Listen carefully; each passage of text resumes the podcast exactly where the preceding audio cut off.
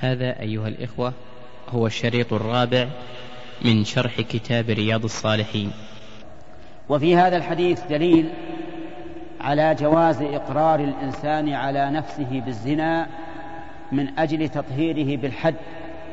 لا من أجل فضيحة نفسه فالإنسان الذي يتحدث عن نفسه أنه زنى من أجل نعم يتحدث عن نفسه أنه زنى عند الإمام عند الإمام نائبه من أجل إقامة الحد عليه هذا لا يلام ولا يذم وأما الإنسان الذي يخبر عن نفسه بأنه زنى يخبرها عامة الناس فهذا فاضح نفسه وهو من من غير من غير المعافين لأن الرسول عليه الصلاة والسلام قال كل أمتي معافى إلا المجاهرون قالوا من المجاهرون قال الذي يفعل الذنب ثم يسره الله عليه فيصبح يتحدث به يخبر به الناس هناك قسم ثالث فاسق مارد ماجن يتحدث بالزنا افتخارا والعياذ بالله يقول انه سافر الى البلد الفلاني إلى البلد الفلاني وفجر وفعل وزنى بعدة نساء وما أشبه ذلك يفتخر بهذا هذا يجب أن يستتاب فإن تاب وإلا قتل لأن الذي يفتخر بالزنا مقتضى حاله أنه استحل الزنا والعياذ بالله ومن استحل الزنا فهو كافر كافر ويوجد بعض الناس يفعل هذا والعياذ بالله بعض هؤلاء المرجة الفسقة الذين أصيب المسلمون بالمصائب من أجلهم ومن أجل أفعالهم يوجد من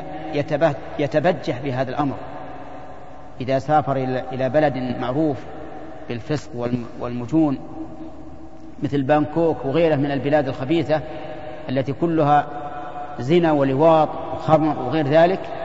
رجع إلى أصحابه يتبجح بما فعل هذا كما قلت يجب أن يستتاب فإن تاب وإلا قتل لأن من من استحل الزنا أو غيره من المحرمات الظاهرة المجمع عليها فإنه يكفر إذا قال قائل هل الأفضل للإنسان إذا زنى أن يذهب إلى القاضي ليقر عنده فيقام عليه الحد أو الأفضل أن يستر نفسه فالجواب عن هذا أن في ذلك تفصيلا قد يكون الإنسان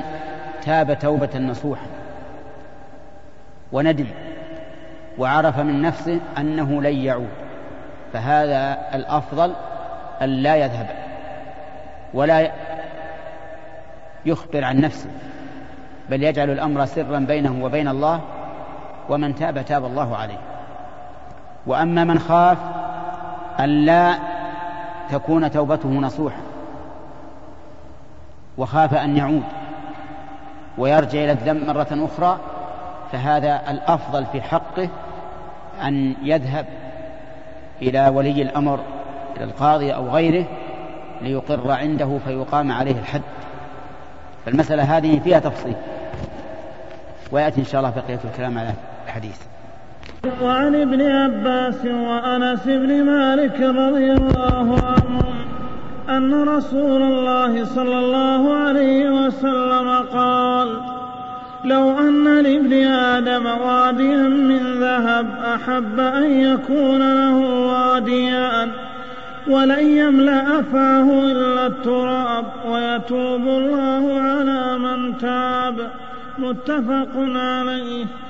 وعن ابي هريره رضي الله عنه ان رسول الله صلى الله عليه وسلم قال يضحك الله سبحانه وتعالى الى رجلين يقتل احدهما الاخر يدخلان الجنه يقاتل هذا في سبيل الله فيقتل ثم يتوب الله على القاتل فيسلم فيستشهد متفق عليه هذان الحديثان في بيان التوبة وأن من تاب تاب الله عليه مهما عظم ذنبه لأن الله تعالى قال في كتابه والذين لا يدعون مع الله إلها آخر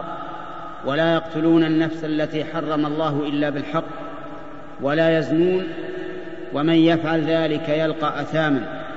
يضاعف له العذاب يوم القيامة ويخلد فيه مهانا إلا من تاب وآمن وعمل عملا صالحا فأولئك يبدل الله سيئاتهم حسنات وكان الله غفورا رحيما فالحديث الأول عن عبد الله بن عباس وأنس بن مالك رضي الله عنهم أن النبي صلى الله عليه وسلم قال لو أن لابن آدم واديا من ذهب لابتغى واديا لابتغى واديا آخر ويتوب الله على من تاب ولا يملأ جوف ابن آدم إلا التراب ويتوب الله على من تاب يعني أن أن ابن آدم لن يشبع من المال ولو كان له واد واحد لابتغى أي طلب أن يكون له واديا ولا يملا جوفه الا التراب وذلك اذا مات ودفن وترك الدنيا وما فيها حينئذ يقتنع لانها فاتت ولكن مع ذلك حث النبي صلى الله عليه وسلم على التوبه لان الغالب ان الذي يكون عنده طمع في, في المال الغالب أنه لا يحترز من الأشياء المحرمة من الكسب المحرم ولكن دواء ذلك بالتوبة إلى الله ولهذا قال يتوب الله على من تاب فمن تاب من سيئاته ولو كانت هذه السيئات مما يتعلق بالمال فإن الله يتوب عليه أما الحديث الثاني فهو عن أنس بن مالك رضي الله عنه أن النبي صلى الله عليه وسلم قال يضحك الله إلى رجلين يقتل أحدهما الآخر كلاهما يدخل الجنة وضرب لذلك مثلا برجل قاتل في سبيل الله فقتله رجل من الكفار فقتل شهيدا ثم إن هذا القاتل الكافر أسلم ثم قتل شهيدا فكلاهما يدخل الجنة فيضحك الله إلى هذين الرجلين وذلك لأنه كان بينهما تمام العداوة في الدنيا حتى إن أحدهما قتل الآخر فقلب الله تعالى هذه العداوة التي في قلب كل واحد منهما وأزال ما في نفوسهما من الغل لأن أهل الجنة يطهرون من الغل والحقد كما قال الله تعالى في وصفهم إخوانا على سرر متقابلين ونزعنا ما في صدورهم من غل إخوانا على سرر متقابلين فهذا وجه العجب من الله عز وجل لهذين الرجلين أنه كان بينهما تمام العداوة ثم إن الله سبحانه وتعالى من على هذا القاتل الذي كان كافرا فتاب فتاب الله عليه ففيه دليل على أن الكافر إذا تاب من كفره ولو كان قد قتل أحدا من المسلمين فإن الله تعالى يتوب عليه لأن الإسلام يهدم ما قبله والله موفق قال المؤلف رحمه الله تعالى باب الصبر قال الله تعالى يا ايها الذين امنوا اصبروا وصابروا وقال تعالى ولنبلونكم بشيء من الخوف والجوع ونقص من الاموال والانفس ونقص من الأموال والأنفس والثمرات وبشر الصابرين وقال تعالى إنما يوفى الصابرون أجرهم بغير حساب وقال تعالى ولمن صبر وغفر إن ذلك من عزم الأمور وقال تعالى استعينوا بالصبر والصلاة إن الله مع الصابرين وقال تعالى ولنبلونكم حتى نعلم المجاهدين منكم والصابرين والآيات في الأمر بالصبر وبيان فضله كثيرة معروفة بسم الله الرحمن الرحيم قال المؤلف رحمه الله تعالى باب الصبر الصبر معناه الحبس هذا معناه في اللغة والمراد به في الشرع حبس النفس على أمور ثلاثة على طاعة الله وعن محارم الله وعلى أقدار الله المؤلمة هذه أنواع الصبر التي ذكرها أهل العلم أن يصبر الإنسان على طاعة الله لأن الطاعة ثقيلة على النفس تصعب على الإنسان وكذلك ربما تكون ثقيلة على البدن بحيث يكون مع, مع الإنسان شيء من العجز والتعب وكذلك أيضا يكون فيها مشقة من الناحية المالية كمسألة الزكاة ومسألة الحج المهم أن الطاعات فيها شيء من المشقة على النفس والبدن فتحتاج إلى صبر وإلى معاناة قال الله تعالى يا أيها الذين آمنوا اصبروا وصابروا ورابطوا أما الثاني فهو صبر عن محارم الله النوع الثاني صبر عن محارم الله بحيث يكف الإنسان نفسه عما حرم الله عليه لأن النفس الأمارة بالسوء تدعو إلى السوء فيصبر الإنسان نفسه مثل الكذب الغش في المعاملات أكل المال بالباطل بالربا أو غيره الزنا شرب الخمر السرقة وما أشبه ذلك من المعاصي الكثيرة فيحبس الإنسان نفسه عليه عنها حتى لا يفعلها هذا يحتاج أيضا إلى معاناة ويحتاج إلى كف النفس والهوى أما الثالث فهو الصبر على أقدار الله المؤلمة لأن لأن أقدار الله عز وجل على الإنسان ملائمة ومؤلمة الملائمة تحتاج إلى الشكر والشكر من الطاعات فالصبر عليه من من النوع الأول ومؤلمة بحيث لا تلائم الإنسان تكون مؤلمة فيبتلى الإنسان في بدنه يبتلى في ماله يفقده يبتلى في اهله يبتلى في مجتمعه المهم ان انواع البلايا كثيره تحتاج الى صبر ومعاناه فيصبر الانسان نفسه عما يحرم عليه من اظهار الجزع باللسان او بالقلب او بالجوارح لان الانسان عند حلول المصيبه له أربع حالات أن يتسخط وأن يصبر وأن يرضى وأن يشكر هذه أربع حالات تكون للإنسان عندما يصاب بالمصيبة أن يتسخط إما بقلبه أو بلسانه أو بجوارحه التسخط بالقلب أن يكون في قلبه والعياذ بالله شيء على ربه من السخط والشرف على الله والعياذ بالله وما أشبه ذلك ويشعر وكأن الله تعالى قد ظلمه بهذه المصيبة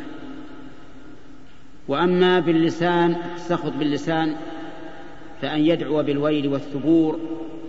يا ويلاه وثبوراه وأن يسب الدهر فيؤذي الله عز وجل وما أشبه ذلك التسخط بالجوارح مثل أن يلطم خده أو يصفع رأسه أو ينتف شعره أو يشق ثوبه وما أشبه هذا هذا حال السخط حال الهلعين الذين حرموا الثواب ولم ينجوا من المصيبه بل الذين اكتسبوا الاثم فصار عندهم مصيبتان مصيبة في الدين بالسخط ومصيبة في الدنيا بما أتاهم مما يؤلمهم أما الثاني فالصبر على المصيبة الحالة الثانية الصبر على المصيبة بأن يحبس نفسه هو يكره المصيبة ولا يحبها ولا يحب أن وقعت لكن يصبر نفسه لا يتحدث باللسان بما يسخط الله ولا يفعل بجوارحه ما يغضب الله ولا يكون في قلبه شيء على الله ابدا صابر لكنه كاره لها والثالث النوع الحال الثالثه الرضا بان يكون الانسان منشرحا صدره بهذه المصيبه ويرضى بها رضا تاما وكانه لم يصب بها والرابعة حال الرابعة الشكر فيشكر الله عليها وكان النبي عليه الصلاة والسلام إذا رأى ما يكره يقول الحمد لله على كل حال فيشكر الله من أجل أن الله يرتب له من الثواب على هذه المصيبة أكثر مما أصابه ولهذا يذكر عن بعض العابدات أنه أصيبت في أصبعها فحمدت الله, فحمدت الله على ذلك وقالوا لها كيف تحمدين الله والأصبع قد أصابه ما أصابه قالت إن حلاوة أجرها أنستني مرارة صبرها إن حلاوة أجرها أنستني مرارة صبرها فشكرت الله على هذه المصيبة فالحاصل أن انواع الصبر ثلاثه صبر على طاعه الله وصبر عن معصيه الله وصبر على اقدار الله المؤلمه والناس في هذا النوع الثالث بالنسبه للمصائب لهم اربع احوال تسخط وصبر ورضا وشكر والله موفق الرحمن الرحيم قال المؤلف رحمه الله تعالى باب الصبر سبق لنا بيان أن الصبر ثلاثة أقسام صبر على طاعة الله وصبر عن معصية الله وصبر على أقدار الله المؤلمة وأن للإنسان في أقدار الله المؤلمة أربع حالات التسخط والصبر والرضا والشكر وبينا وجه ذلك ثم ساق المؤلف رحمه الله الايات التي فيها الحث على الصبر والثناء على فاعليه فقال وقول الله تعالى يا ايها الذين امنوا اصبروا وصابروا ورابطوا فامر الله المؤمنين بمقتضى ايمانهم وبشرف ايمانهم بهذه الأوامر الثلاثة بل أربعة اصبروا وصابروا ورابطوا واتقوا الله لعلكم تفلحون فالصبر عن المعصية والمصابرة على الطاعة والمرابطة كثرة الخير وتتابع الخير والتقوى تعم ذلك كله واتقوا الله لعلكم تفلحون فاصبروا عن محارم الله لا لا تفعلوها تجنبوها ولا تقربوها ومن المعلوم أن الأمر بص... أن الصبر عن عن المعصية لا يكون إلا حيث دعت إليها النفس أما الإنسان الذي لم تطرأ على باله المعصية فلا يقال إنه صبر عليه عنها ولكن إذا دعتك نفسك إلى المعصية فاصبر واحبس النفس وأما المصابرة فهو على الطاعة لأن الطاعة فيها أمران الأمر الأول فعل يتكلف به الإنسان ويلزم نفسه به والثاني ثقل على النفس لأن فعل الطاعة كترك المعصية ثقيل على النفوس الأمارة بالسوء فلهذا كان الصبر على الطاعة أفضل من الصبر عن المعصية ولهذا قال الله تعالى صابر كأن أحدا يصابرك كما يصابر الإنسان عدوه في القتال والجهاد وأما المرابطة فهي كثرة الخير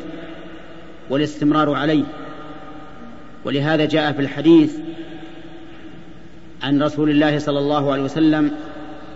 انه قال اسباغ الوضوء على المكاره وكثره الخطاء الى المساجد وانتظار الصلاه بس بعد الصلاه فذلكم الرباط فذلكم الرباط لان فيه استمرارا في الطاعه وكثره لفعلها واما التقوى فهي تشمل ذلك كله لأن التقوى اتخاذ ما يقي من, عبا من, من عقاب الله وهذا يكون بفعل الأوامر واجتناب النواهي وعلى هذا فعطفها على ما سبق من باب عطف العام على الخاص ثم بين الله سبحانه وتعالى ان القيام بهذه الاوامر الاربعه سبب للفلاح فقال لعلكم تفلحون والفلاح كلمة جامعة تدور على شيئين على حصول المطلوب والنجاة من المرهوب فمن اتقى الله عز وجل حصل له مطلوبه ونجا من مرهوبه واما الايه الثانيه فقال رحمه الله وقوله تعالى ولنبلونكم بشيء من الخوف والجوع ونقص من الاموال والأنفس والثمرات وبشر الصابرين هذه الآية فيها قسم من الله عز وجل أن يختبر العباد بهذه الأمور ولنبلونكم يعني لنختبرنكم بشيء من الخوف مو بكل شيء بشيء منه لا في الخوف لا بالخوف كله لأن الخوف كله مهلك مدمر لكن بشيء من من الخوف والجوع الخوف هو فقد الامن وهو اعظم من الجوع ولهذا قدمه الله عليه لان الانسان الجائع ربما يتعلل ويذهب يطلب ولو كان لحى شجر لكن الخائف والعياذ بالله لا يستقر لا في بيته ولا في سوقه الخائف اعظم من الجائع ولهذا بدأ الله به فقال بشيء من الخوف وأخوف ما نخاف منه ذنوبنا لأن الذنوب سبب لكل الويلات وسبب للمخاطر والمخاوف والعقوبات الدينية والعقوبات الدنيوية والجوع يعني أن نبتلى بالجوع والجوع يحتمل معنيين إيه؟ المعنى الأول أن يحدث الله تعالى في في العباد وباء هو وباء الجوع بحيث يأكل الإنسان ولا يشبع وهذا يمر على الناس وقد مر بهذه البلاد سنة معروفة عند العامة تسمى سنة الجوع يأكل الإنسان الشيء الكثير ولكنه لا يشبع والعياذ بالله أبدا نحدث أن الإنسان يأكل من التمر محفر كامل في آن واحد ولا يشبع والعياذ بالله ويأكل الخبز الكثير ولا يشبع لمرض فيه هذا نوع من الجوع النوع الثاني من الجوع الجد والسنين الممحلة التي لا يدر, لا يدر فيها ضرع ولا ينمو فيها زرع والعياذ بالله هذا من الجوع ونقص من الأموال والأنفس نقص الأموال يعني نقص الاقتصاد بحيث تصاب الأمة بقلة المادة والفقر ويتأخر اقتصادها وترهق حكومتها بالديون التي تاتي نتيجه لاسباب يقدرها الله عز وجل ابتلاء وامتحانا والانفس الموت بحيث يحل في الناس اوبئه تهلكهم وتقضي عليهم وهذا ايضا يحدث كثيرا ولقد حدثنا انه حدث في هذه البلاد يعني البلاد النجدية حدث فيها وباء عظيم تسمى سنته عند العامة سنة الرحمة إذا دخل الوباء في البيت لم يبق منهم أحدا إلا دفن والعياذ بالله يدخل في البيت فيه عشرة أنفس أو أكثر فيصاب هذا بمرض ومن بكرة الثاني والثالث والرابع حتى يموتون عن آخرهم وحدثنا أنه قدم في هذا المسجد مسجد الجامع الكبير في عنيزة وكانت كان الناس الأول في قرية صغيرة ما في كثرة عالم كما في اليوم يقدم أحيانا في فرض الصلاة الواحد سبع جنائز ثمان جنائز نعوذ بالله من الأوبئة هذا أيضا نقص من الأموال من, من الأنفس والثمرات أن لا يكون هناك جوع ولكن تنقص الثمرات تنزع بركتها في الزروع في النخيل في الأشجار الأخرى والله عز وجل يبتلي العباد بهذه الأمور ليذيقهم بعض الذي عملوا لعلهم يرجعون فيقابل الناس هذه المصائب بدرجات متنوعه بالتسخط بالصبر بالرضا بالشكر كما قلنا فيما سبق وياتي ان شاء الله بقيه الكلام عن الايه والصلاة والسلام على نبينا محمد وعلى آله وصحبه أجمعين قال رحمه الله تعالى باب الصبر قال الله تعالى يا أيها الذين آمنوا اصبروا وصابروا وقال تعالى ولنبلونكم بشيء من الخوف والجوع ونقص من الأموال ونقص من الأموال والأنفس والثمرات وبشر الصابرين وقال تعالى إنما يوفى الصابرون أجرهم بغير حساب وقال تعالى ولمن صبر وغفر إن ذلك لمن عزم الأمور الرحمن الرحيم سبق لنا الكلام على الصبر وأنواعه وعلى قوله تعالى بل على أول الآية في قوله تعالى ولنبلونكم بشيء من الخوف والجوع ونقص من الأموال والأنفس والثمرات وبشر الصابرين الذين اذا اصابتهم مصيبه قالوا انا لله وانا اليه راجعون اولئك عليهم صلوات من ربهم ورحمه واولئك هم المهتدون لما ذكر الله هذا الابتلاء قال وبشر الصابرين والخطاب للنبي صلى الله عليه وسلم ولكل من يبلغه هذا الخطاب يعني بشر يا محمد وبشر يا من يبلغه هذا الكلام الصابرين الذين يصبرون على هذه البلوى فلا يقابلونها بالتسخط وانما يقابلونها بالصبر واكمل من ذلك ان نقابلوها بالرضا واكمل من ذلك ان نقابلوها بالشكر كما مر علينا ان المصاب بالمصائب من أقدار الله المؤلمة له أربع حالات تسخط وصبر ورضا وشكر هنا قال بشر الصابرين الذين إذا أصابتهم مصيبة قالوا إنا لله وإنا إليه راجعون إذا أصابتهم مصيبة اعترفوا لله عز وجل بعموم ملكه وأنهم ملك لله ولله أن يفعل في ملكه ما شاء ولهذا قال النبي عليه الصلاة والسلام لإحدى بناته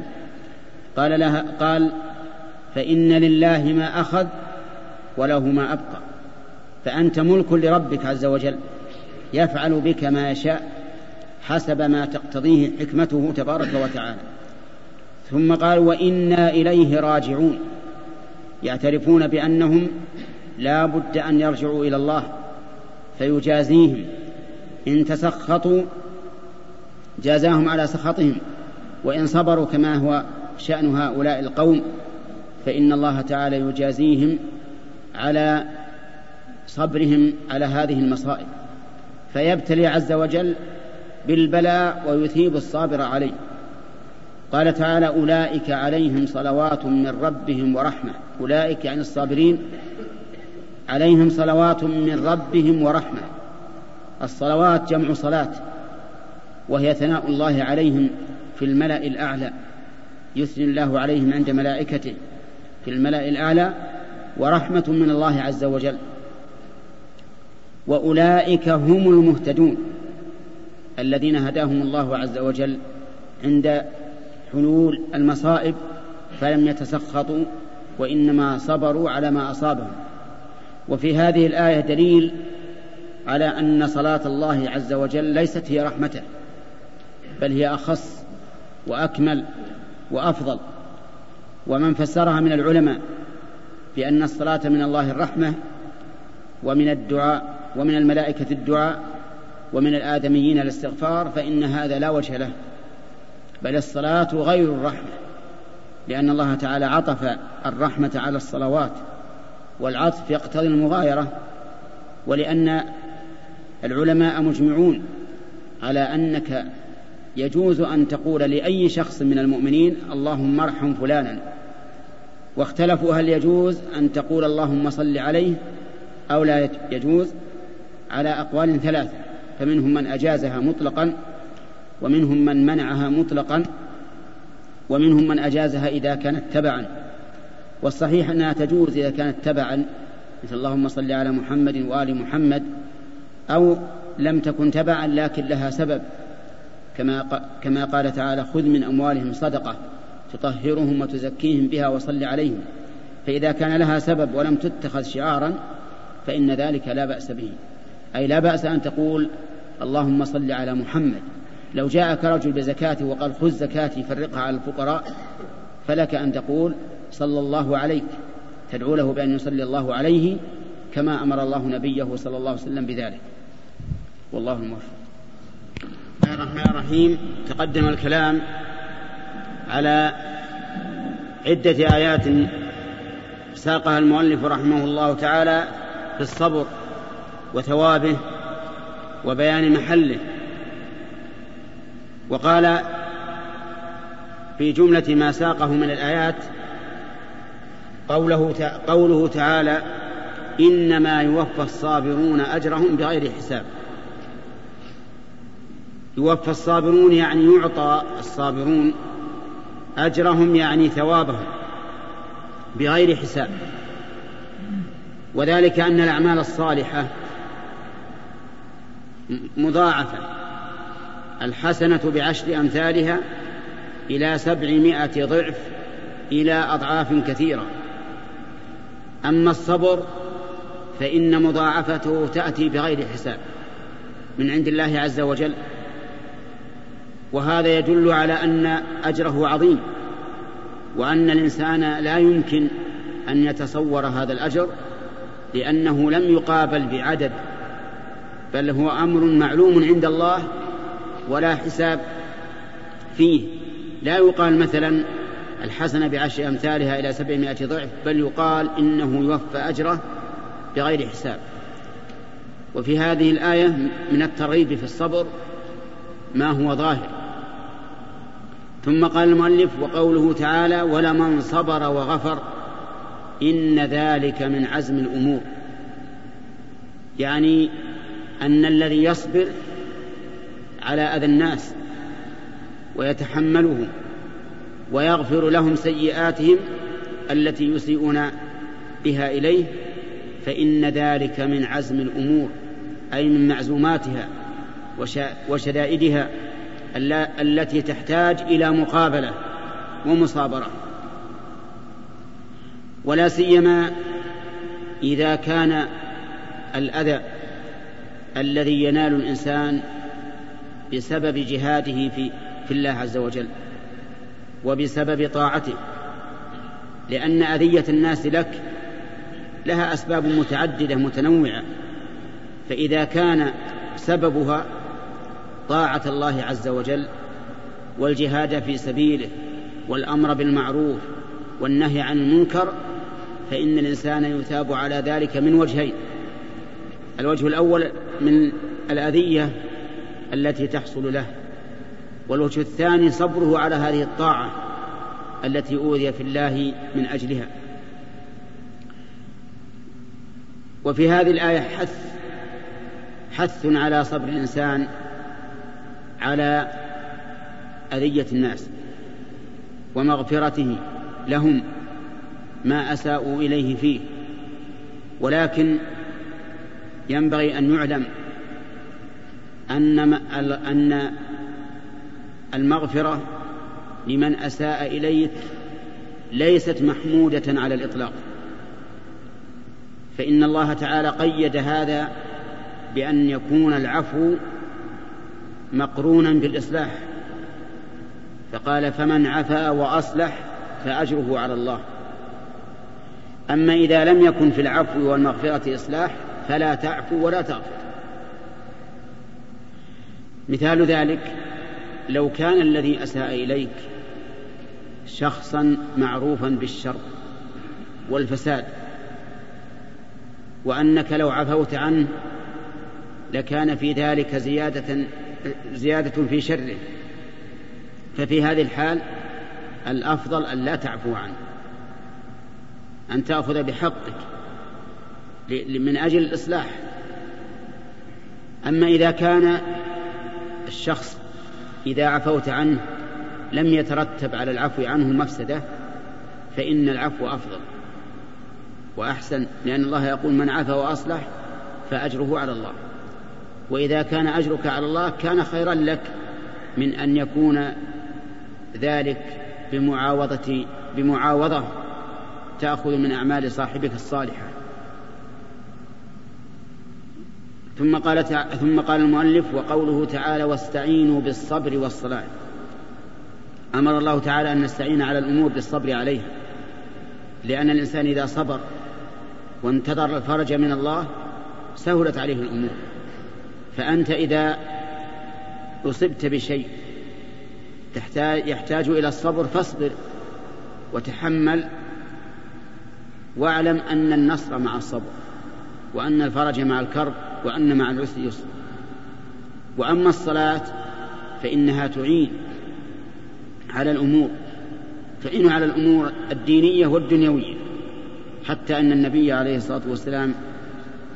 ذكر عنه أنه إذا حزبه أمر فزع إلى الصلاة وبين الله في كتابه أن الصلاة تنهى عن الفحشاء والمنكر فإذا استعان الإنسان بالصلاة على أموره يسر الله له ذلك لأن الصلاة صلة بين العبد وبين ربه يقف الإنسان فيها بين يدي الله ويناجيه ويدعوه ويتقرب إليه بأنواع القربات التي تكون في هذه الصلاة فكانت سببا للمعونة والله موفق ذكر المؤلف رحمه الله من آيات الصبر الدالة على وجوبه وعلى فضيلته قوله تعالى واستعينوا بالصبر والصلاة إن الله مع الصابرين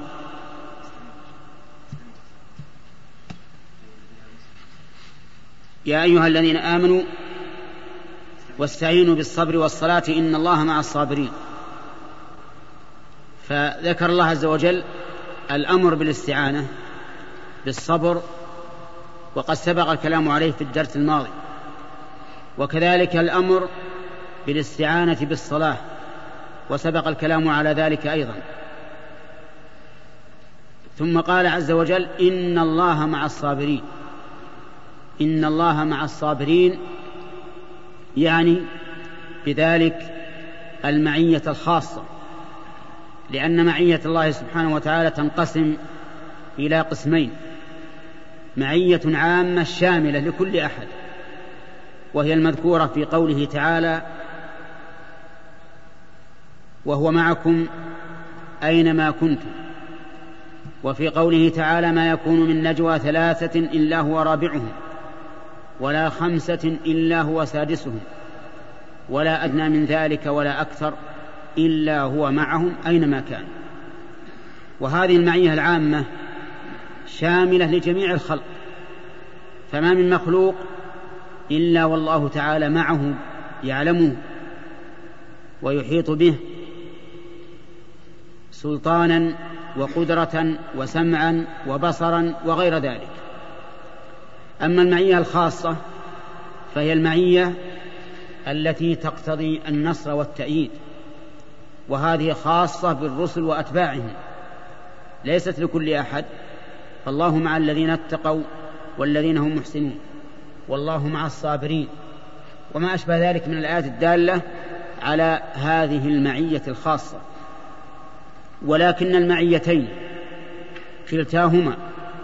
لا تدلان على أن الله عز وجل مع الناس في أمكنتهم بل هو مع الناس وهو عز وجل فوق سمواته على عرشه ولا مانع من ذلك فإن الشيء يكون فوق وهو معك والعرب يقولون ما زلنا نسير والقمر معنا وكل يعلم أن القمر في السماء ويقول ما, ما زلنا نسير وسهيل معنا يعني النجم المعروف وهو في السماء فما بالك بالخالق عز وجل هو فوق كل شيء استوى على عرشه ومع ذلك محيط بكل شيء مع كل احد مهما انفردت فان الله تعالى محيط بك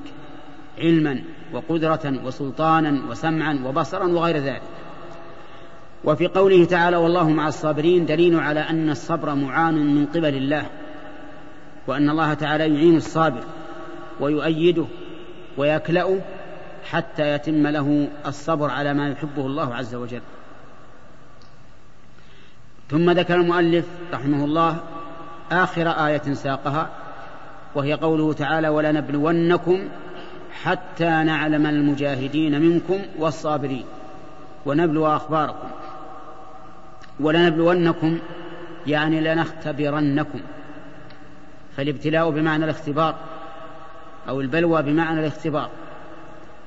يعني أن الله اختبر العباد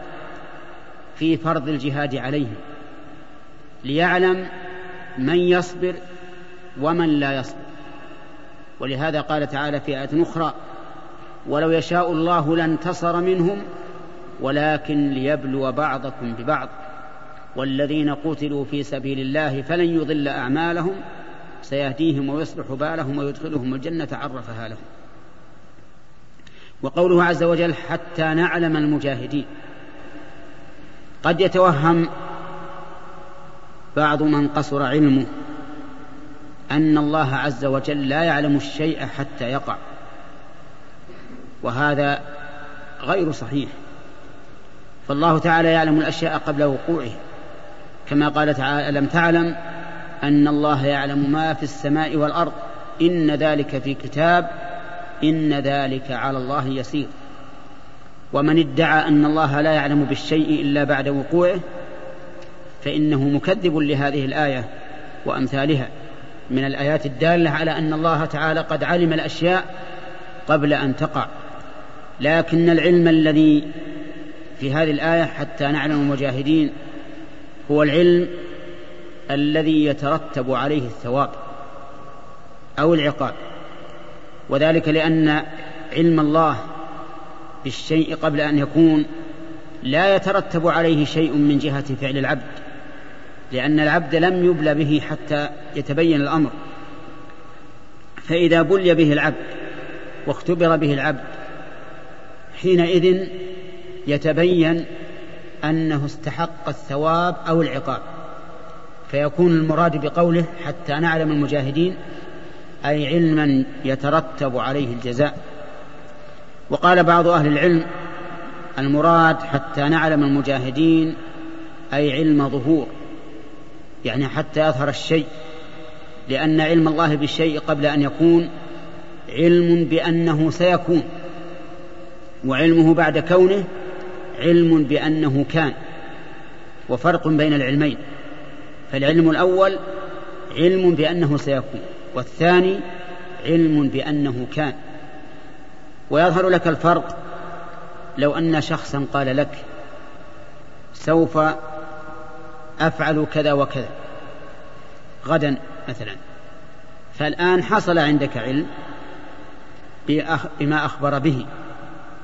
ولكن إذا فعله غدا صار عندك علم آخر أي علم بأن الشيء الذي حدثك أنه سيفعله قد فعله فعلا فهذان وجهان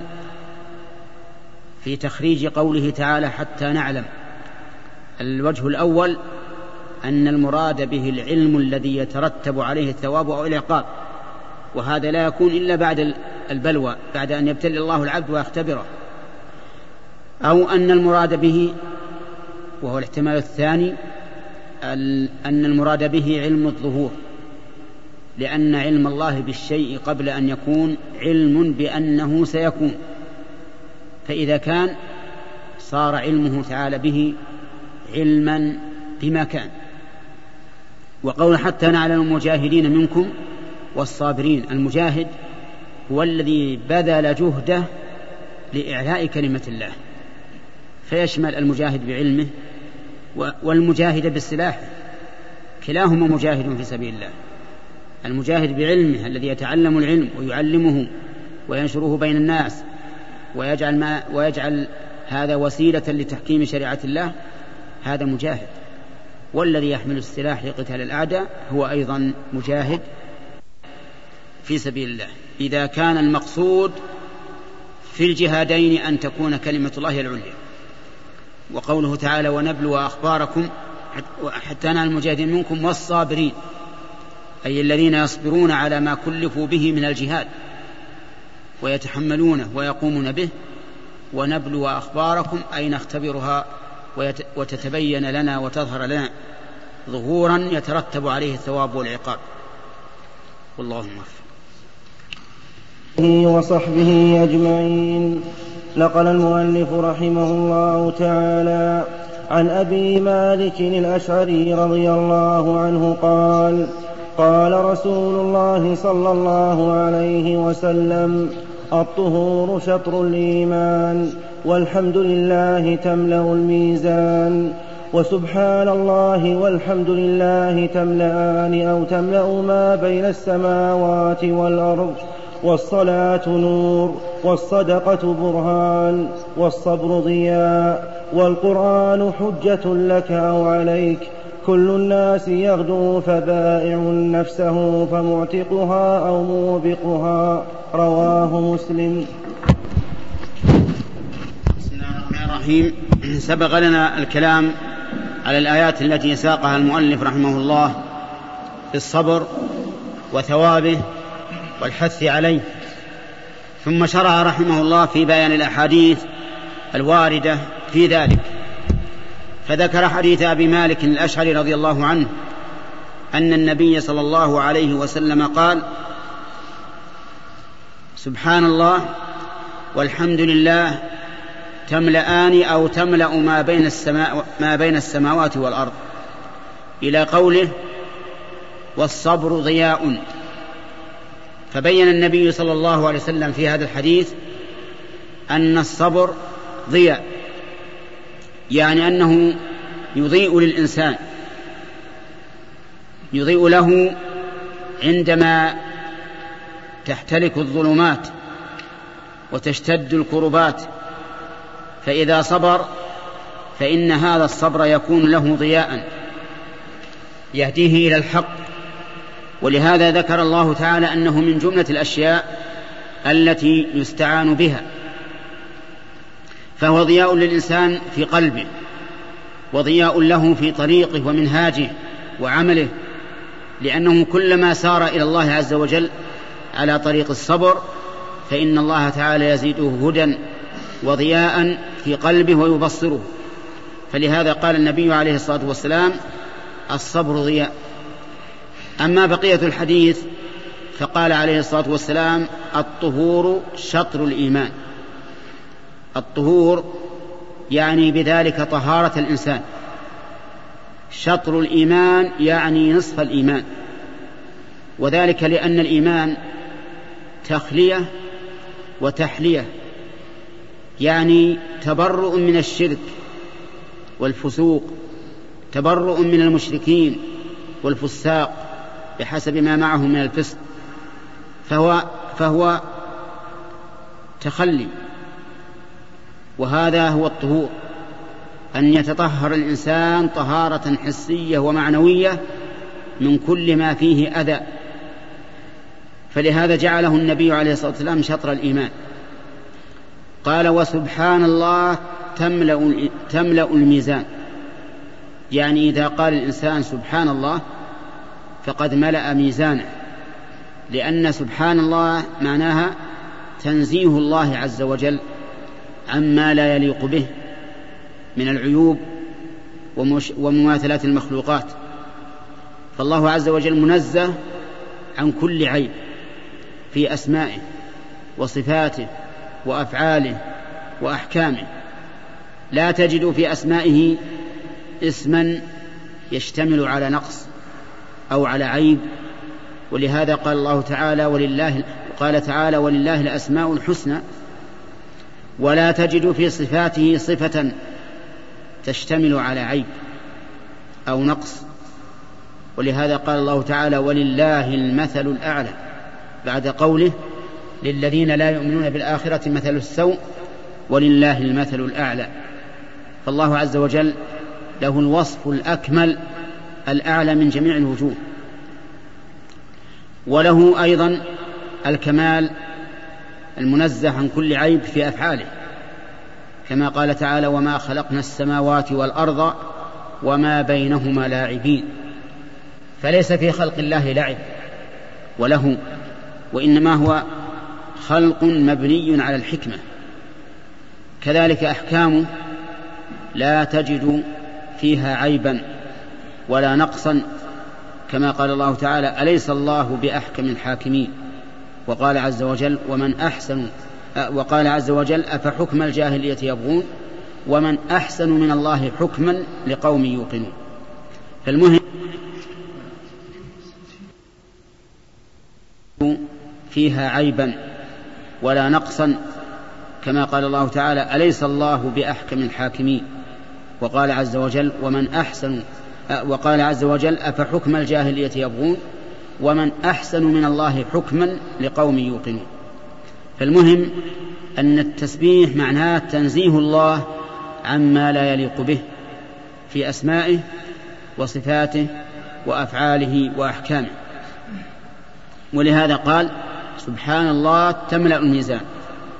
وسبحان الله والحمد لله تملأان أو قال تملأ ما بين السماء والأرض شك من الراوي هل قال النبي عليه الصلاة والسلام تملأان ما بين السماوات والأرض أو قال تملأ ما بين السماوات والأرض والمعنى لا يختلف يعني أن سبحان الله والحمد لله تملأ ما بين السماوات والأرض وذلك لأن هاتين الكلمتين مشتملتان على تنزيه الله عن كل نقص في قوله سبحان الله وعلى وصف الله بكل كمال في قوله والحمد لله فقد جمعت هاتان الكلمتان بين التخليه والتحليه كما يقولون اي بين نفي كل عيب ونقص واثبات كل كمال فسبحان الله فيها نفي النقائص والحمد لله فيها اثبات الكمالات والله عز وجل يحمد على كل حال وكان النبي عليه الصلاه والسلام إذا أصابه ما يسر به قال الحمد لله الذي بنعمته تتم الصالحات وإذا أصابه سوى ذلك قال الحمد لله على كل حال ثم إنها هنا كلمة شاعت أخيرا عند كثير من الناس وهي قولهم الحمد لله الذي لا يحمد على مكروه سواه هذا ناقص هذا الحمد ناقص لأن قولك على مكروه سواه تعبير على تعبير يدل على قلة الصبر أو على الأقل على عدم كمال الصبر وأنك كاره لهذا الشيء ولا ينبغي للإنسان أن يعبر هذا التعبير بل الذي ينبغي له أن يعبر بما كان النبي صلى الله عليه وسلم يعبر به فيقول الحمد لله على كل حال او يقول الحمد لله الذي لا يحمد على كل حال سواه اما ان يقول على مكروه سواه فهذا تعبير واضح على مضاده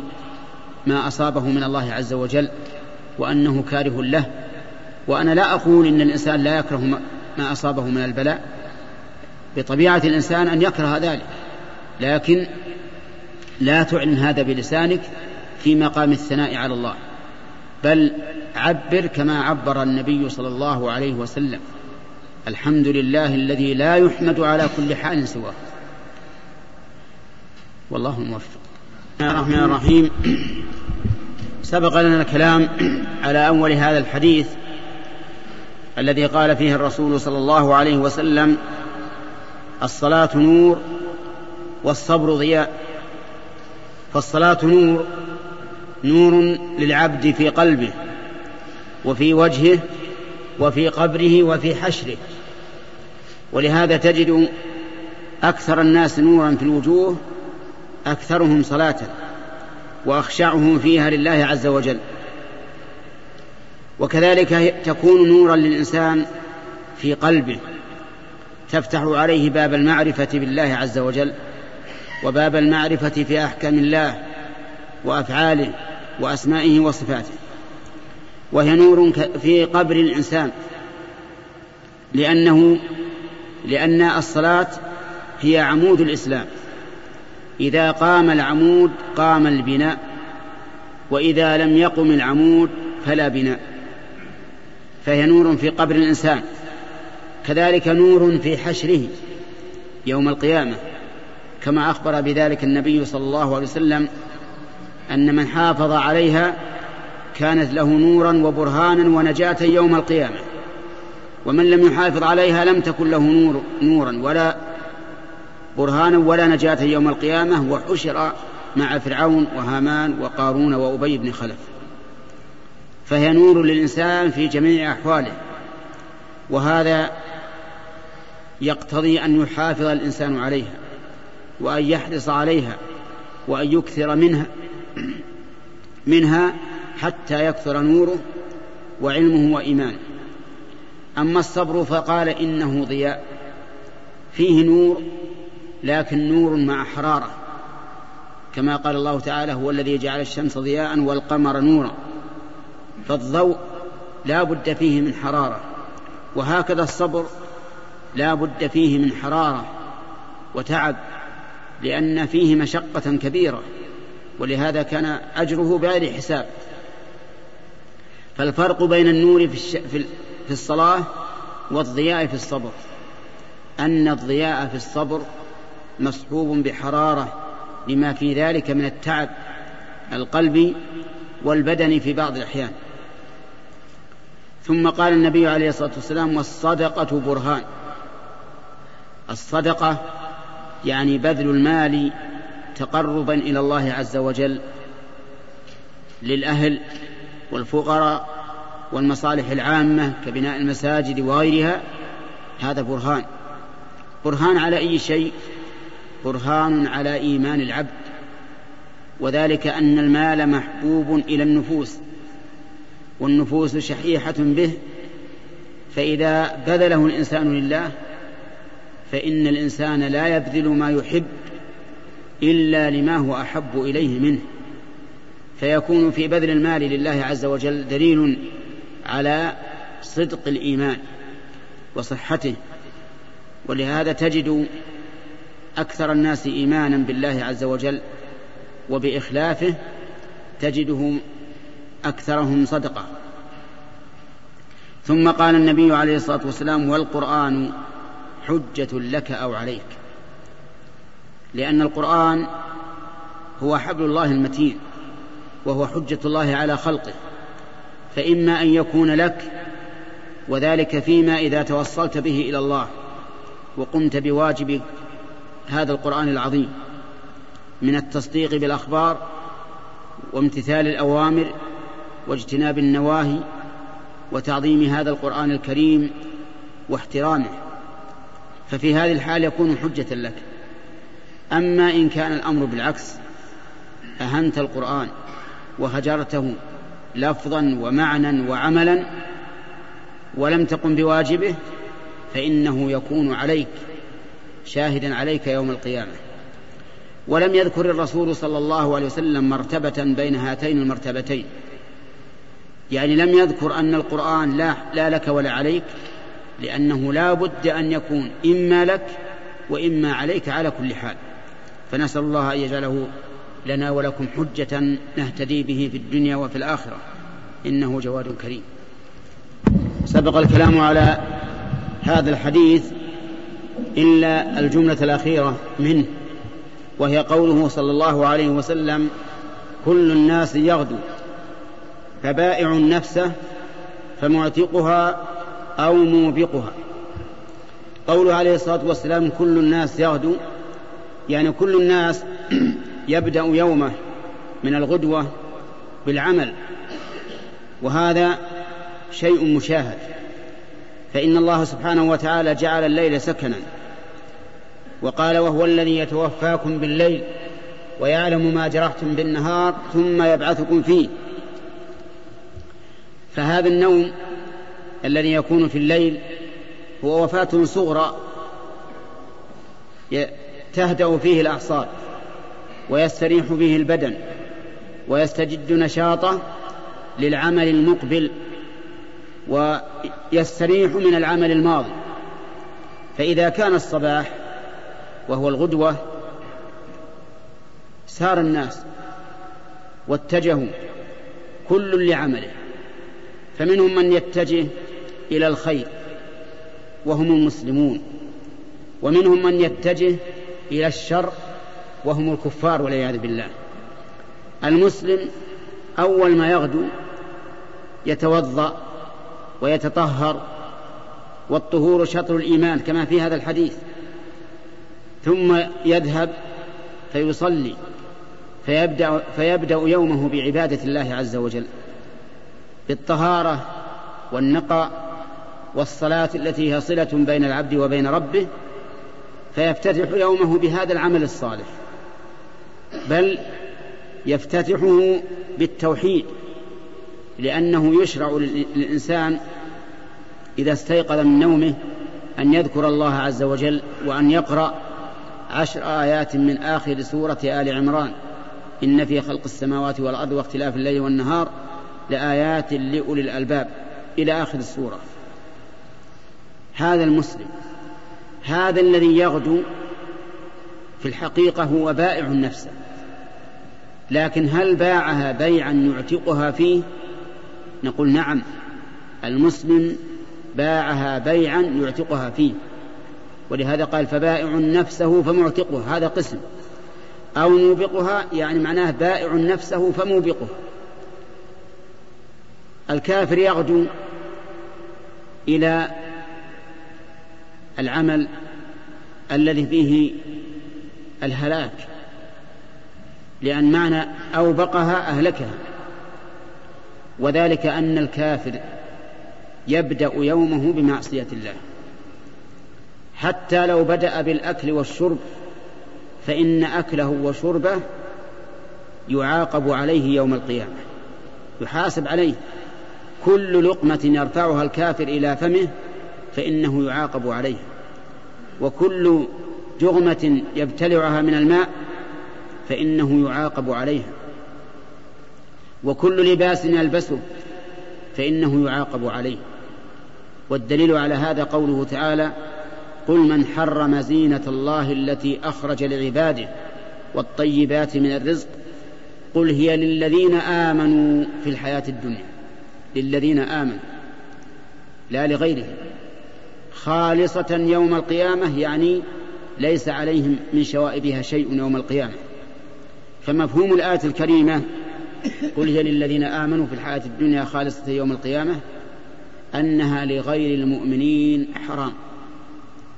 وأنها ليست خالصة لهم يوم القيامة وأنهم سيعاقبون عليها وقال الله تعالى في سورة المائدة وهي من آخر ما نزل والآية التي سقتها الآن في سورة الأنعام وهي مكية المائدة مدنية وهي من آخر ما نزل قال ليس على الذين آمنوا وعملوا الصالحات جناح فيما طعموا فمفهوم الآية الكريمة أن على غير المؤمنين جناح فيما طعموه فالكافر من حين ما يصبح والعياذ بالله وهو بائع نفسه فيما يهلكها أما المؤمن فبائع نفسه فيما يعتقها وينجيها من النار نسأل الله أن يجعلنا وإياكم منهم في آخر هذا الحديث بين رسول الله صلى الله عليه وسلم أن الناس ينقسمون إلى قسمين قسم يكون القرآن حجة لهم كما قال والقرآن حجة لك وقسم يكون القرآن حجة عليهم كما قال أو عليك وقسم يعتقون أنفسهم بأعمالهم الصالحة وقسم يهلكونها بأعمالهم السيئة والله موفق قال رحمه الله تعالى وعن ابي سعيد سعد بن مالك بن سنان الخدري رضي الله عنهما ان ناسا من الانصار سالوا رسول الله صلى الله عليه وسلم فأعطاهم ثم سألوه فأعطاهم حتى نفد ما عنده فقال لهم حين أنفق كل شيء بيده ما يكن من خير فلن أدخره عنكم ومن يستعفف يعفه الله ومن يستغني يغنه الله ومن يتصبر يصبر الله وما أعطي أحد عطاء خيرا خيرا وأوسع من الصبر متفق عليه قال المؤلف رحمه الله تعالى فيما نقله عن أبي سعيد الخدري رضي الله عنه أن أناسا من الأنصار سألوا النبي صلى الله عليه وسلم فأعطاهم ثم سألوه فأعطاهم ثم سألوه فأعطاهم حتى نفد ما عنده عليه الصلاة والسلام وكان من خلقه الكريم أنه لا يسأل شيئا يجده إلا أعطاه وما عهد عنه أنه صلى الله عليه وسلم منع سائلا بل كان يعطي عطاء من لا يخشى الفقر ويعيش في بيته عيش الفقراء وربما ربط على بطنه الجوع الحجر من الجوع فهو عليه الصلاه والسلام اكرم الناس واشجع الناس فلما نفد ما في يده اخبره اخبرهم انه ما من شيء او ما من خير يكون عنده يدخره عنهم يعني لا يمكن ان يدخر شيئا عنهم فيمنعهم ولكن ليس عنده شيء ثم حث النبي صلى الله عليه وسلم على الاستعفاف والاستغناء والصبر فقال ومن يستعفف ومن يستغني يغنه الله ومن يستعفف يعفه الله ومن يتصبر يصبره الله عز وجل هذه ثلاثه امور اولا من يستغني يغنه الله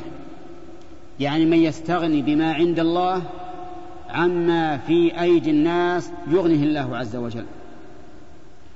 وأما من يسأل الناس ويحتاج لما عندهم فإنه سيبقى قلبه فقيرا والعياذ بالله ولا يستغني والغنى غنى القلب فإذا استغنى الإنسان بما عند الله عما في أيدي الناس أغناه الله عن الناس وجعله عزيز النفس بعيدا عن السؤال كذلك من يستعفف يعفه الله يعني من يستعفف عما حرم الله عليه من النساء يعفه الله عز وجل والانسان الذي يتبع نفسه هواها فيما يتعلق بالعفه فانه يهلك والعياذ بالله يهلك لانه اذا اتبع نفسه هواها وصار يتتبع النساء فإنه يهلك تزني العين تزني الأذن تزني اليد تزني الرجل ثم يزني الفرج وهي الف... وهو الفاحشة والعياذ بالله فإذا استعف الإنسان عن هذا المحرم أعفه الله عز وجل وحماه وحمى أهله أيضا ومن يتصبر يصبره الله يعني يعطيه الله الصبر إذا تصبرت وحبست نفسك عما حرم الله عليك وصبرت على ما عندك من الحاجة والفقر ولم تلح على الناس بالسؤال فإن الله تعالى يصبرك ويعينك على الصبر وهذا هو الشاهد من الحديث لأن الحديث هذا في باب الصبر ثم قال النبي عليه الصلاة والسلام وما أعطي أحد عطاء خيرا وأوسع من الصبر يعني ما من الله على أحد بعطاء من رزق أو غيره خيرا وأوسع من الصبر لأن الإنسان إذا كان صبورا تحمل كل شيء إن أصابته الضراء صبر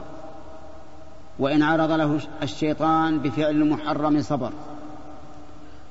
وإن خذل خذله الشيطان عن ما أمر الله صبر فإذا كان الإنسان قد من الله عليه بالصبر فهذا خير ما يعطاه الإنسان وأوسع ما يعطاه ولذلك تجد الإنسان الصبور لو أوذي لو آذاه الناس لو سمع منهم ما يكره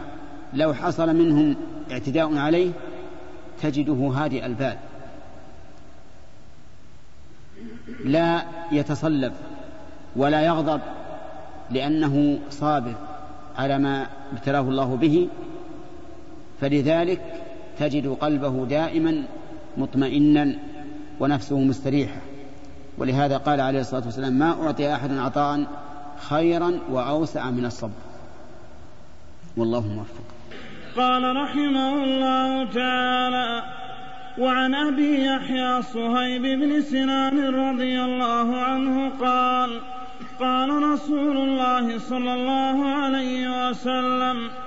عجبا لأمر المؤمن إن أمره كله خير وليس ذلك لأحد إلا للمؤمن إن أصابته سراء شكر فكان خيرا له وإن أصابته ضراء صبر فكان خيرا له رواه مسلم قال المؤلف رحمه الله تعالى فيما نقله عن صهيب الرومي أن رسول الله صلى الله عليه وسلم قال عجبا لأمر المؤمن إن أمره كله خير يعني أني أن الرسول عليه الصلاة والسلام أظهر العجب على وجوه الاستحسان على وجه الاستحسان لأمر المؤمن يعني لشأن المؤمن فإن شأنه كله خير وليس ذلك لأحد إلا للمؤمن ثم فصل الرسول صلى الله عليه وسلم هذا الأمر الخير فقال إن أصابته ضراء صبر فكان خيرا له وان اصابته سراء شكر فكان خيرا له هذا هذه حال المؤمن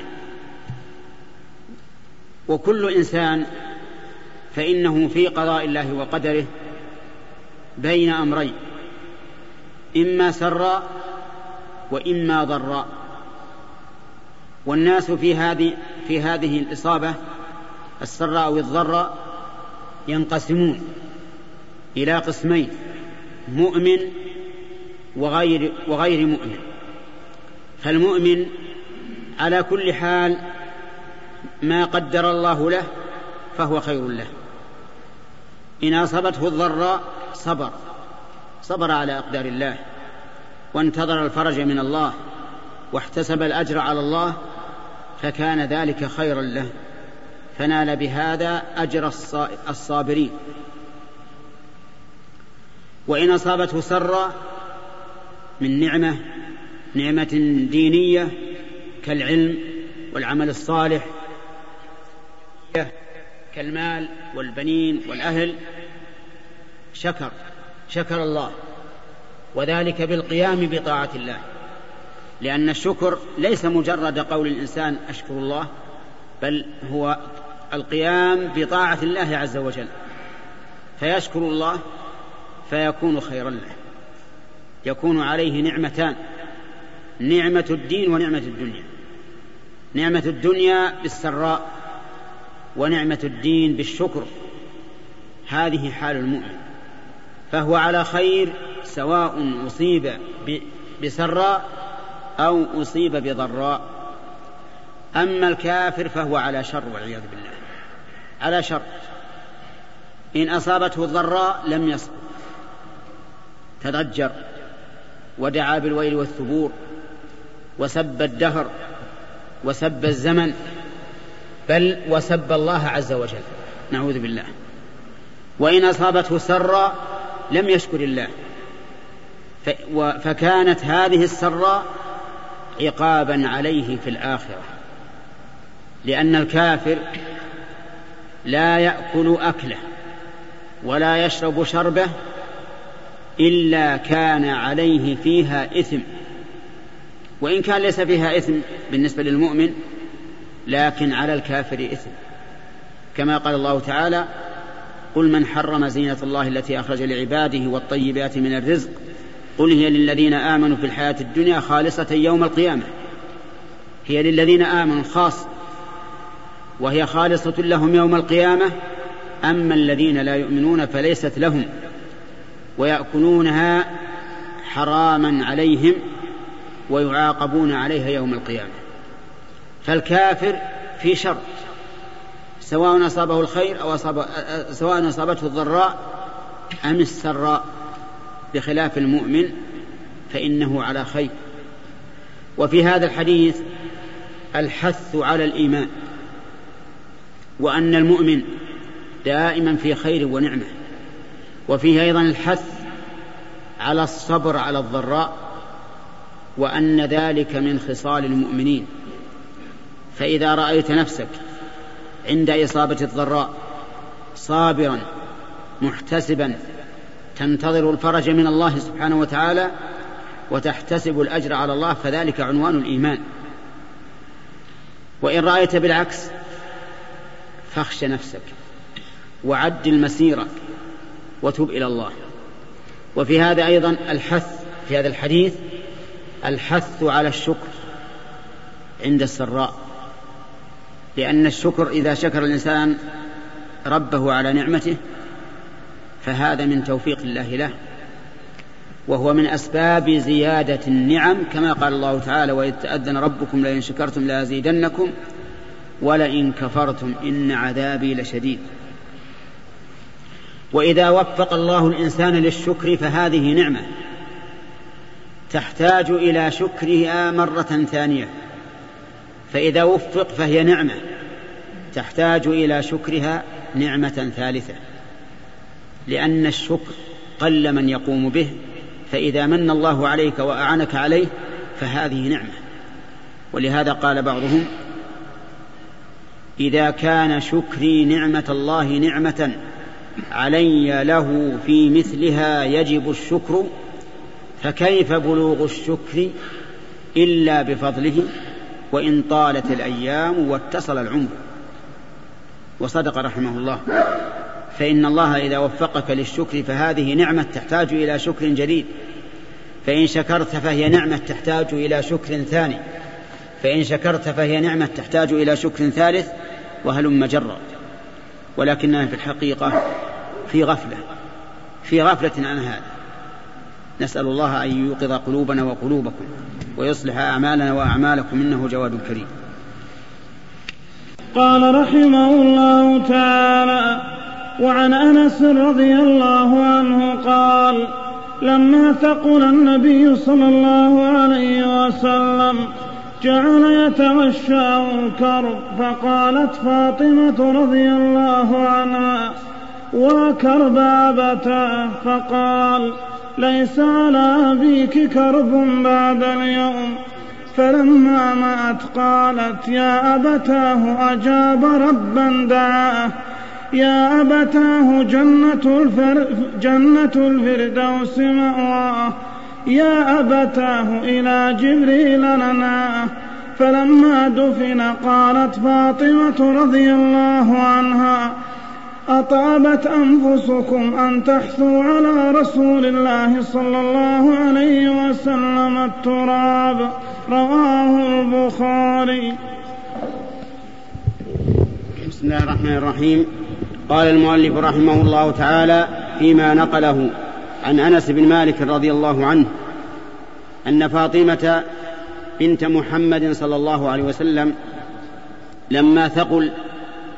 رسول الله صلى الله عليه وسلم في مرضه الذي مات فيه وجعل يتغشاه الكرب يعني من شده ما يصيبه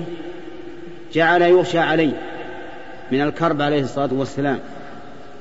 لانه عليه الصلاه والسلام يشدد عليه الوعك والمرض كان يوعك كما يوعك الرجلان من الناس والحكمه في هذا لاجل ان ينال صلى الله عليه وسلم اعلى درجات الصبر فان الصبر منزله عاليه لا ينال الا بامتحان واختبار من الله عز وجل لانه لا صبر إلا على مكروه فإذا لم يصب الإنسان بشيء يكرهه فكيف يعرف, يعرف صبره ولهذا قال الله تعالى ولنبلونكم حتى نعلم المجاهدين منكم والصابرين فكان النبي صلى الله عليه وسلم يوعك كما يوعك الرجلان من الناس فجعل يتغشاه الكرب فتقول فاطمه رضي الله عنها وكرب ابتاه تتوجع له من كربه لأنها امرأة والمرأة لا تطيق الصبر فقال النبي عليه الصلاة والسلام لا كرب على أبيك بعد اليوم لأنه صلى الله عليه وسلم لما انتقل من الدنيا انتقل إلى الرفيق الأعلى كما كان صلى الله عليه وسلم وهو يغشاه الموت يقول اللهم في الرفيق الأعلى اللهم في الرفيق الأعلى وينظر إلى سقف البيت صلى الله عليه وسلم توفي النبي عليه الصلاة والسلام فجعلت رضي الله عنها تندبه لكنه ندب خفيف لا يدل على التسخط من قضاء الله وقدره فجعلت تقول وابتاه إلى جبريل ننعاه ننعاه النعي والإخبار بموت الميت وقالت إننا ننعاه إلى جبريل لأن جبريل هو الذي كان يأتيه بالوحي صباحا ومساء فإذا فقد النبي صلى الله عليه وسلم فقد نزول جبريل إلى الأرض بالوحي لأن الوحي انقطع بموت النبي صلى الله عليه وسلم فقالت إلى جبريل ننعاه وأبتاه أجاب ربا دعاه عز وجل لأن الله سبحانه وتعالى هو الذي بيده ملكوت كل شيء آجال الخلق بيده تصريف الخلق بيده كل شيء إلى الله إلى الله المنتهى وإليه الرجع فأجاب داعي الله وهو أن أنه صلى الله عليه وسلم إذا توفي كغيره من المؤمنين يصعد بروحه حتى توقف بين يدي الله عز وجل فوق السماء السابعة فقالت وأبتاه أجاب ربا دعاه يا أبتاه جنة الفردوس مأواه صلى الله عليه وسلم لأنه عليه الصلاة والسلام أعلى الخلق منزلة في الجنة كما قال النبي عليه الصلاة والسلام اسألوا الله لي الوسيلة فإنها أعلى درجة في الجنة ولا تكون إلا لعبد من عباد الله فأرجو أن أكون أنا هو ولا شك أن النبي عليه الصلاة والسلام مأواه جنة الفردوس وجنة الفردوس هي أعلى درجات الجنة وسقفها الذي فوقها عرش الرب جل جلاله فوقها عرش الرحمن سبحانه وتعالى والنبي عليه الصلاة والسلام في أعلى درجة منه ثم لما حمل ودفن قالت رضي الله عنها أطابت أنفسكم أن تحثوا على رسول الله صلى الله عليه وسلم التراب يعني من شدة وجدها عليه وحزنها ومعرفتها بأن الصحابة رضي الله عنهم قد ملأ قلوب قلوبهم محبة الرسول عليه الصلاة والسلام فهل طابت؟ والجواب نعم طابت لأن هذا هو ما أراده الله عز وجل وهو شرع الله ولو كان النبي عليه الصلاة والسلام يفدى لكل الأرض لفداه الصحابة رضي الله عنهم لكن الله تعالى هو الذي له الحكم وإليه المرجع وكما قال الله تعالى في كتابه إنك ميت وإنهم ميتون ثم إنكم يوم القيامة عند ربكم تختصمون في هذا الحديث بيان أن رسول الله صلى الله عليه وسلم كغيره من البشر يمرض ويجوع ويعطش ويبرد ويحتر وجميع الأمور البشرية تعتري النبي صلى الله عليه وسلم كما قال صلى الله عليه وسلم إنما أنا بشر مثلكم أنسى كما تنسون وفيه رد على هؤلاء القوم الذين يشركون بالرسول صلى الله عليه وسلم يدعون الرسول عليه الصلاة والسلام يستغيثون به وهو في قبره بل إن بعضهم والعياذ بالله لا يسأل الله ويسأل الرسول كأن الذي يجيب هو الرسول عليه الصلاة والسلام ولقد ضلوا في دينهم وسفهوا في عقولهم فإن النبي صلى الله عليه وسلم لا يملك لنفسه ضرا ولا نفعا فكيف يملك لغيره قال الله تعالى آمر النبي قل لا أقول لكم عندي خزائن الله ولا أعلم الغيب ولا أقول لكم إني ملك بل هو عبد من من عباد الله ولهذا قال إن أتبع إلا ما يوحى إلي وقال الله تعالى له أيضا قل إني لا أملك لكم ضرا ولا رشدا قل إني لن يجيرني من الله أحد ولن أجد من دونه متحدا إلا بلاغ يعني هذه وظيفتي إلا بلاغا من الله ورسالاته ولما أنزل الله تعالى قوله وأنذر عشيرتك الأقربين دعا قرابته عليه الصلاة والسلام وجعل ينادي إلى أن قال يا فاطمة بنت محمد سليني من مالي ما شئت لا أغني عنك من الله شيئا إلى هذا الحد ابنته التي هي بضعة منه والتي يريبه ما رابها يقول لها لا أغني عنك من الله شيئا فهو دليل على أن من سواها من باب أولى ففيه ضلال هؤلاء القوم الذين يدعون الرسول عليه الصلاة والسلام تجدهم في, في المسجد النبوي عند الدعاء يتجهون إلى القبر ويصمدون أمام القبر كما يصمدون أمام الله في الصلاة أو أشد وفي هذا الحديث دليل على أنه لا بأس بالندب اليسير إذا لم يكن مؤذنا بالتسخط على الله عز وجل لأن فاطمة ندمت ندبت النبي عليه الصلاة والسلام لكنه ندب يسير وليس ينم عن اعتراض على قدر الله عز وجل وفيه دليل على أن فاطمة بنت محمد عليه الصلاة والسلام ورضي عنها بقيت بعد موته ولم يبق من أولاده بعده إلا فاطمة كل أولاده من بنين وبنات ماتوا في حياته صلى الله عليه وسلم بقيت فاطمة ولكن ليس لها ميراث لا هي ولا زوجاته ولا عمه العباس ولا أحد من من عصبته لأن الأنبياء لا يورثون كما قال النبي عليه الصلاة والسلام إنا معشر الأنبياء لا نورث ما تركنا صدقة وهذا من حكمة الله عز وجل لأنهم لو ورثوا لقال من يقول إن هؤلاء جاءوا بالرسالة